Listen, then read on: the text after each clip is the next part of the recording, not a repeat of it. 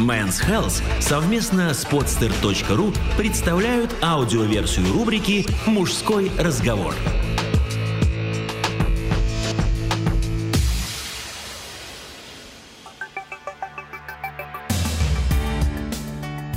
В чем мужчины лучше всех?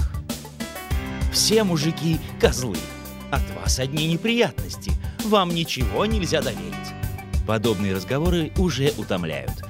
Пришла пора напомнить миру, в чем мы, безусловно, лучше женщин. Текст Ричарда Конифа. Как-то утром я услышал по радио выступление одной женщины, профессора известного университета. Эта дама безапелляционным тоном заявила, мужчины только и умеют, что напиваться вечерами в барах с приятелями. Если так пойдет и дальше, женщины просто откажутся рожать нам детей, как-нибудь сами обойдутся.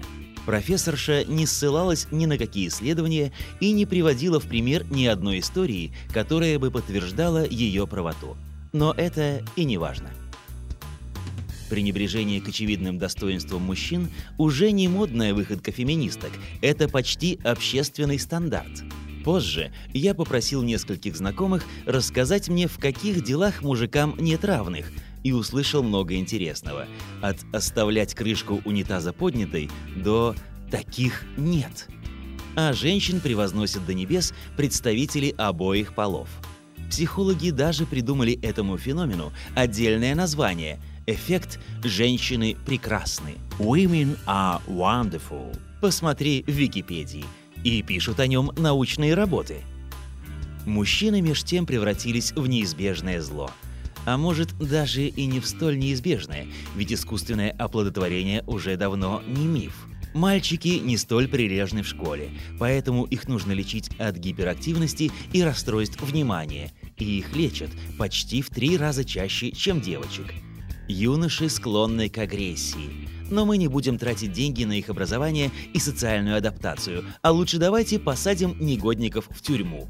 92% обитателей российских исправительных учреждений и СИЗО – мужчины. Ну и мужчины, как известно, плохие отцы. При разводах суд все так же почти в 100% случаев отдает всех детей матери. Поскольку общественное мнение говорит, что отец – бездельник, а судья, тоже, как правило, женщина, с этим и не спорит – за последние полвека социальные науки проделали отличную работу по каталогизации всего, что у нас с тобой плохо. Мужчины и депрессия, мужчины и насилие, мужчины и наркотики. Мне придется с лупой выискивать в этом ворохе исследований. А в чем же мы по-прежнему сильны? Первое. Мы лучше соревнуемся.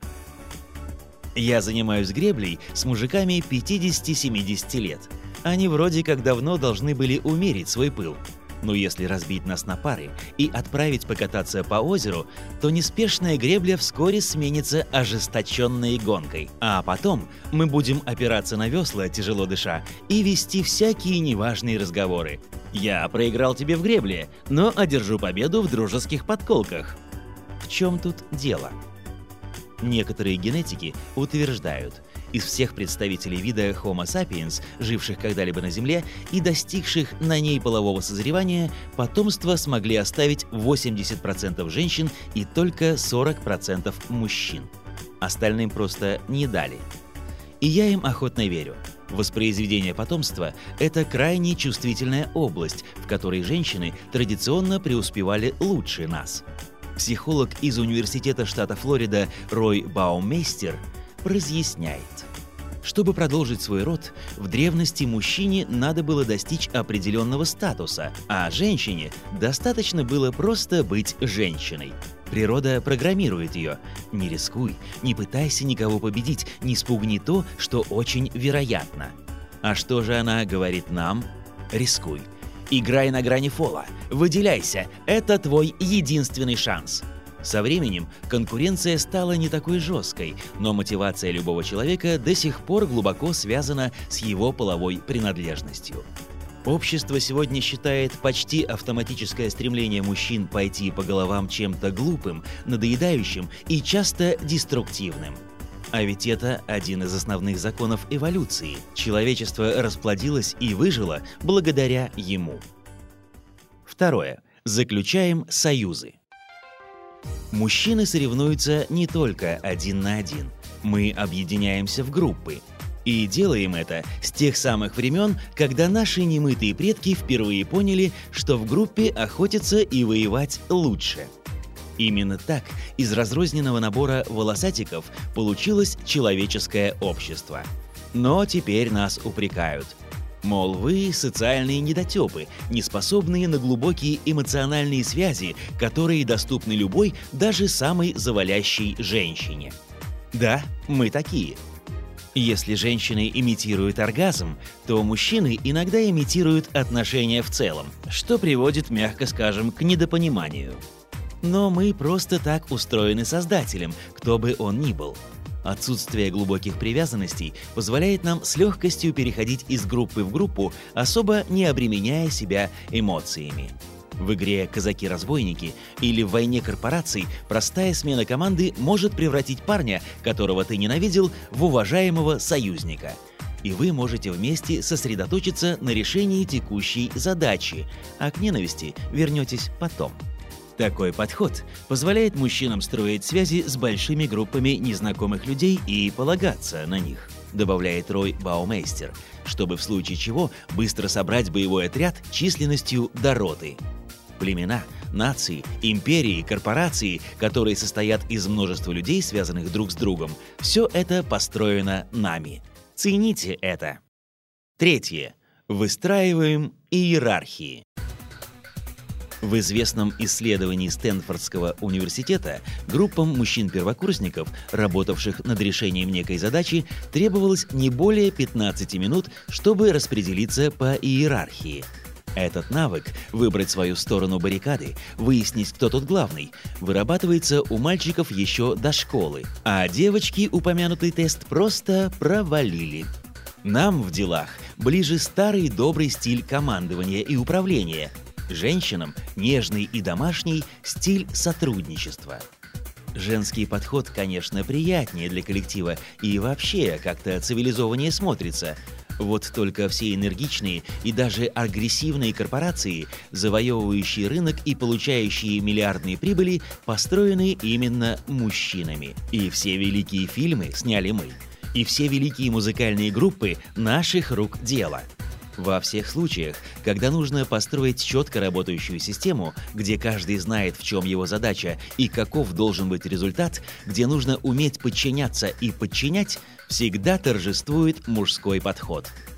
А женщинам лучше всего удаются благотворительные рождественские базары. Уж извините. Четвертое. Больше работаем. В среднем по планете мужчины тратят на зарабатывание денег на 30% больше времени, чем женщины, а еще мы позже выходим на пенсию. Мы не то чтобы считаем себя лучше женщин из-за этого. Понятно, что тем, кто в юбке, нужно больше свободного времени, чтобы рожать детей, заниматься семьей и домом. Также понятно, что в нас просто заложена такая программа. Женщина растит детей, мужчина обеспечивает прокорм. Мы просто рассчитываем, что после трудного рабочего дня нас дома будет ждать вкусный ужин и понимающий собеседник, а не разговоры типа «Ну зачем ты столько торчишь в офисе? Мы так давно не были в театре». Пятое. Мы умнее. В среднем по популяции наш IQ на 5 пунктов выше, чем у женщин. Но бывает, мы по глупости и даем им фору. На самом деле мужчины вообще склонны к крайностям – Идет ли речь о доброте или жестокости, любопытстве или полном неприятии нового, мудрости или козлином упрямстве, самоконтроле или полном поражении в войне собственными слабостями, скромности или нарциссизме, говорит Баумейстер, мужчин больше на обоих полюсах – положительном и отрицательном. Мужчины записывают больше джазовых альбомов, совершают больше убийств и выполняют больше сумасшедших трюков, чтобы попасть в Книгу рекордов Гиннесса. У нас рождается больше гениальных идей. 93% лауреатов Нобелевской премии – мужчины. Мы больше изобретаем. 94% патентов выдано мужчинам. Мы больше и чаще шутим, и чувство юмора – это одно из основных качеств, на которое женщины обращают внимание в объявлениях о знакомствах. Не стоит удивляться, что на вершине финансового благополучия больше мужчин. Но и в самых низах мы тоже составляем абсолютное большинство – я сейчас не только о бомжах и алкоголиках. Вся темная и грязная работа этого мира – добыча угля, чистка печей, ковка стали, сбор мусора – все это наша обязанность. Шестое. Рискуем и умираем. Вау, мы реально тупые, да? Мы лезем во всякие рискованные предприятия даже без особой на то необходимости – но это все по той же причине, с которой я начинал повествование. Мы так пытаемся выделиться, заполучить ваше внимание. Это проделки эволюции, которая сортирует самцов на победителей и проигравших, больших отцов и тупиковые ветви. А самки живут без этих проблем. И как ни крути, а все понимают, что женщины и дети важнее для выживания нашего вида млекопитающих – Мужчина в этой битве может быть расходным материалом. Окей. Мы и говорим окей. Мы работаем пожарными и спасателями, солдатами и полицейскими. Не надо нас жалеть, но и преуменьшать ценность жизни мужчины тоже не надо. В недавнем отчете штата Нью-Йорк об обстоятельствах крушения башен Всемирного торгового центра прямо на первой странице написано, что 13% жертв этой атаки террористов – женщины. И надо листать дальше, чтобы понять, остальные 87% были... А, неважно. Конечно, нам есть чему учиться у женщин и есть над чем еще поработать. Меньше убийств, больше джазовых альбомов, но и вы, дамы, прекратите обзываться и относиться к нам с пренебрежением. Это нас обижает. Наша самооценка зиждется на идее, что мы играем полезную и важную роль в жизни планеты. А если вы убедите нас в том, что от мужчин никакого проку, что ж, мы, брюжа и отплевываясь пивом, ляжем на диван. А пожары тушите сами. Мы не обреченный пол, просто немного буйный, Общество может работать над этим. Вот, например, школы требуют, чтобы мальчики вели себя как девочки, то есть сидели спокойно и были приветливы. Это путь в никуда. Подстройте школьную программу и методы обучения под наш темперамент. Да хоть ведите раздельное обучение, только не надо нас ментально кастрировать прямо в малолетнем возрасте. Или вы, взрослые женщины, поймите и примите, наконец, что мы иногда проявляем эмоции не совсем понятным для вас способом. Просто для вас эмпатия обычно означает эмоциональную реакцию. Вы поднимаете брови, воркуете «Ах, бедненький мой» и лезете обниматься. А мы предпочитаем то, что психологи называют деятельной эмпатией. Мы понимаем, что чувствует тот, кого постигла неудача, но фокусируемся на том, что может произойти дальше, что можно сделать, как мы можем помочь. Разве это не плюс? Не подвергайте сомнению наше чувство уверенности в себе, нашу веру, что даже если весь мир против нас, мы все равно можем победить. Или красиво умереть в попытке. А той феминистке, которая грозилась оставить нас без прав деторождения, я скажу вот что. Пусть твоя сторонница решит вообще обходиться без мужчин. Давай, пусть она выберет экстракорпоральный метод оплодотворения и сперму анонимного донора. Дальше знаешь что? с высокой долей вероятности она родит мальчика. Сделано на podster.ru